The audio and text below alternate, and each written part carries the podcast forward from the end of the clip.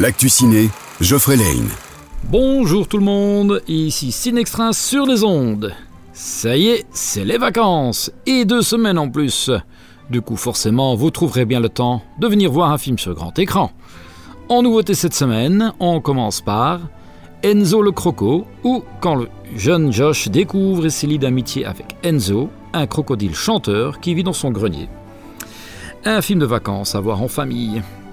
Moins nouveau, mais pas encore passé chez nous, Novembre avec Jean Dujardin, dans lequel on plonge dans le cœur de l'enquête durant les cinq jours qui ont suivi les attentats de Paris du 13 novembre. Vous pouvez également venir découvrir la vie passionnante de Simone Veil, son parcours, ses combats, son histoire, dans le film Simone, qui retrace toute son histoire qui est toujours d'actualité.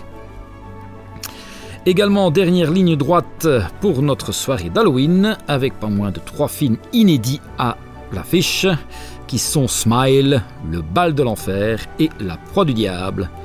On vous souhaite une bonne semaine à tous et à bientôt sur Peps Radio. L'actu ciné vous a été offert par le Ciné Extra à Bastogne.